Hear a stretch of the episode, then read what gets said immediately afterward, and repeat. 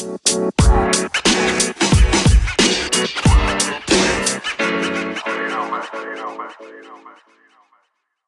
morning, afternoon, or evening, wherever you are in the world. Welcome to DBN News for 530 2019, the semi daily news that even plants crave and anchors number one news podcast.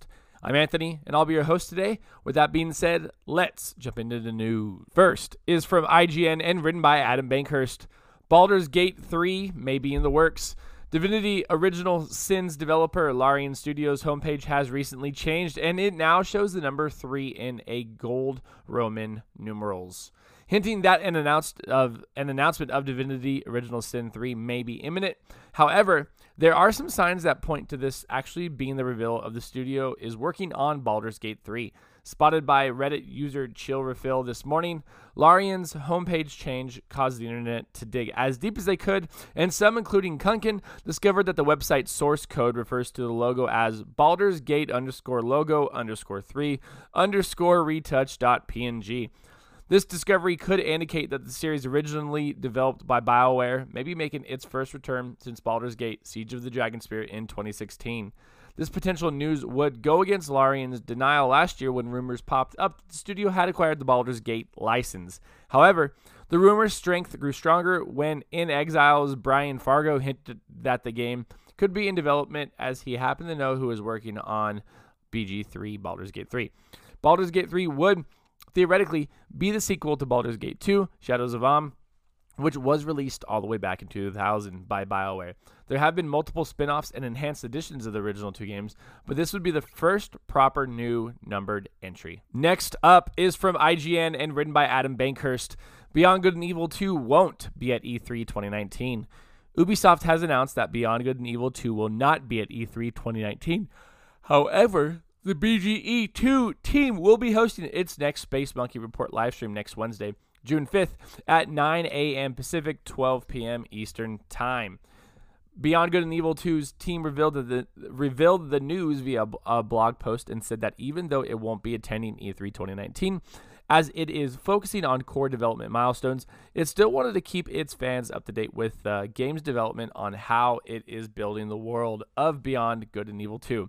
The details as to what the live stream will be focused on aren't discussed, but the team promised that it looks that it does look forward to sharing more with you, including new gameplay footage when the time is right.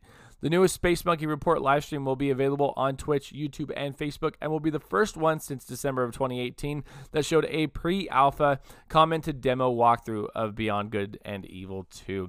I would say don't and just focus on your game, but we got considerate updates from Death Stranding, and that seems to be turning out fine with this same approach. So, uh, good on you. Kick some butt. Now, enjoy this sweet and saucy ad from Anchor. Third is from IGN and written by Ryan McCaffrey.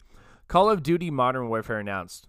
Developer Infinity Ward and publisher Activision have announced 2019's Call of Duty game, which is called Call of Duty Modern Warfare. The new installment will feature returning characters like Captain Price in a new rip from the headline single player campaign. It will also include a suite of PvP multiplayer modes, as series tradition dictates, as well as an all new cooperative play mode featuring a collection of strategic co op missions. Call of Duty Modern Warfare will be released on October 25th. This project is different than Infinity Ward's previous Call of Duty games, studio head Dave Stohl said. It's a real passion project for the studio. He added that the team is pivoting away from the futuristic sci fi tilt that the Call of Duty games have taken on in recent years and returning to its more realistic roots. This is a military sim, it's more about the kind of authentic experience. Of particular note is that the new Modern Warfare will not feature a traditional season pass, so that, as Activision notes, the team can deliver more free maps and content, as well as post launch events to all players. Crossplay is also supported with the launch of Modern Warfare. The team is taking steps to unite the community. Activision added, First, the team plans for Modern Warfare to be played together across PC and console through cross-play support. The PC version will be fully opt- optimized for PC and available through Blizzard's Battle.net. They're like, it's this is a passion project to make another Call of Duty. I'm sure this game's gonna sell gangbusters, but uh, like it's a military sim. Okay, make Call of Duty and just release it. Stop. Stop. Last is from IGN and written by Joe Skrebels. Death Stranding, Guillermo del Toro, Nicolas Winding Refn don't play their own characters. Yesterday's Death Stranding trailer confirmed the appearance of Guillermo del Toro and Nicolas Winding Refn in Hideo Kojima's next game, but they really are quite literally just that appearances. In a tweet, Kojima explained that Winding Refn has had his face and body scanned for the game's Heartman character, but that another actor is responsible for animating and voicing him. The same process has been applied to Del Toro. In essence, two currently unknown actors are wearing the digital skins of some of the world's most notable movie directors. It sounds more like a Kojima plot point than a development tool. It's a process we're more used to seeing in movies. Peter Cushing's Grand Moff Tarkin uh, was played behind a CGI mask by Guy Henry in Rogue One, for example.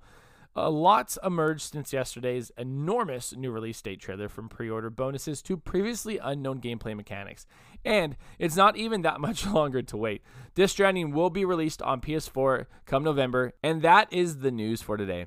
Thank you for listening and let us know what you thought about any of the stories we talked about by going over to our anchor page and leaving us a voicemail so we could possibly showcase it on the show.